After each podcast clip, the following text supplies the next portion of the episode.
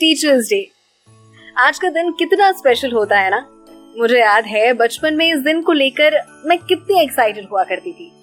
Programmes जो होते थे, उनका मज़ा तो अलग ही होता था, लेकिन वो जो पार्ट होता था ना, जब हम टीचर बन के अपने से छोटे बच्चों के क्लासेस में जाते थे और उन्हें पढ़ाते थे, कितना मज़ा आता था। वो एक दिन के टीचर बनने का वेट हम पूरे साल किया करते थे। और अपने से छोटे बच्चों को पढ़ाते थे कि आखिर आज का दिन क्यों मनाया जाता है? वैसे ये तो हम सब जानते हैं कि आज का दिन देश में शिक्षक दिवस, यानी टीचर्स डे के रूप में मनाया जाता है। ये वो दिन है जब हम अपने टीचर्स के लिए ग्रेटिट्यूड शो करते हैं। लेकिन इसके पीछे की कहानी बहुत सारे लोगों को शायद नहीं पता होगी। तो चलिए, आज उनके बारे में भी बात कर लेते हैं। आज के दिन डॉक्टर सर्वपल्ली राधाकृष्णन जी का जन्म हुआ था। और इसीलिए आज के दिन को चुना गया टीचर्स डे के लिए। लेकिन आखिर उनके जन्मदिन पर ही क्यों टीचर्स डे मनाया जाता है? आपको पता है, डॉक्टर साहब पॉलिटिक्स में आने से पहले 40 सालों तक टीचर थे। इतना ही नहीं राधा कृष्णन जी ने शिक्षा को नई ऊंचाइयों तक ले जाने में भी बहुत अहम भूमिका निभाई है। बचपन से ही पढ़ाई का शौक रखने वाले डॉक्टर सर्वपल्ली राधाकृष्णन का जन्म 1888 में हुआ था। और जानते हैं, इनका नाम सर्वपल्ली कैसे पड़ा?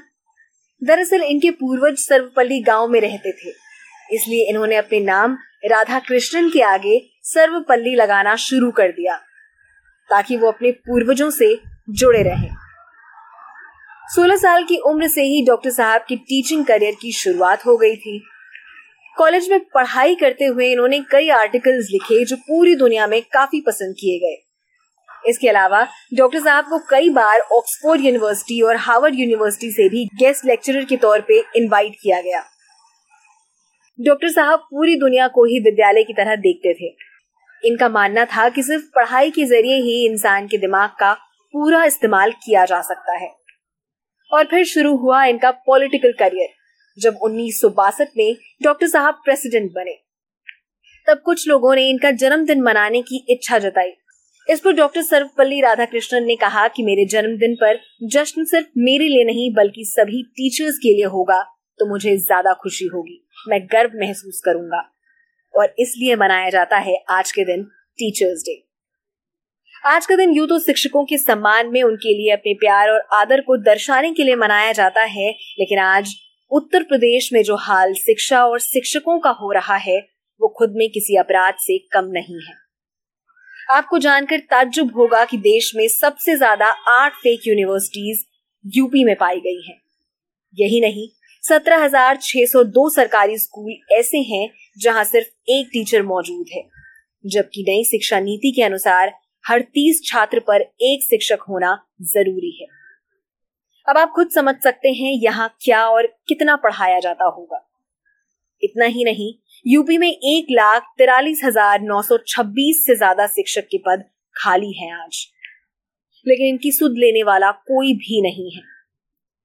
यूपी की शिक्षा व्यवस्था की बदहाली यही नहीं रुकती, बल्कि हालत इतनी खराब है कि बच्चों के जूते मिड डे मील और किताबों में भी घोटाला किया जा रहा है।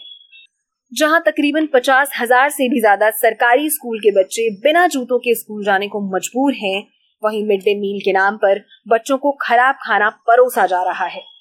और तो और, बच्चों की किताबें खरीदने में भी धांधली की जा रही है। ये आंकड़े देखकर आप समझ गए होंगे कि टीचर्स डे यूपी में बच्चों और शिक्षकों के लिए कितना हैप्पी होने वाला है। जो शिक्षक आने वाली कल की नींव रखते हैं, आज उनका ही वजूद खतरे में पड़ गया है।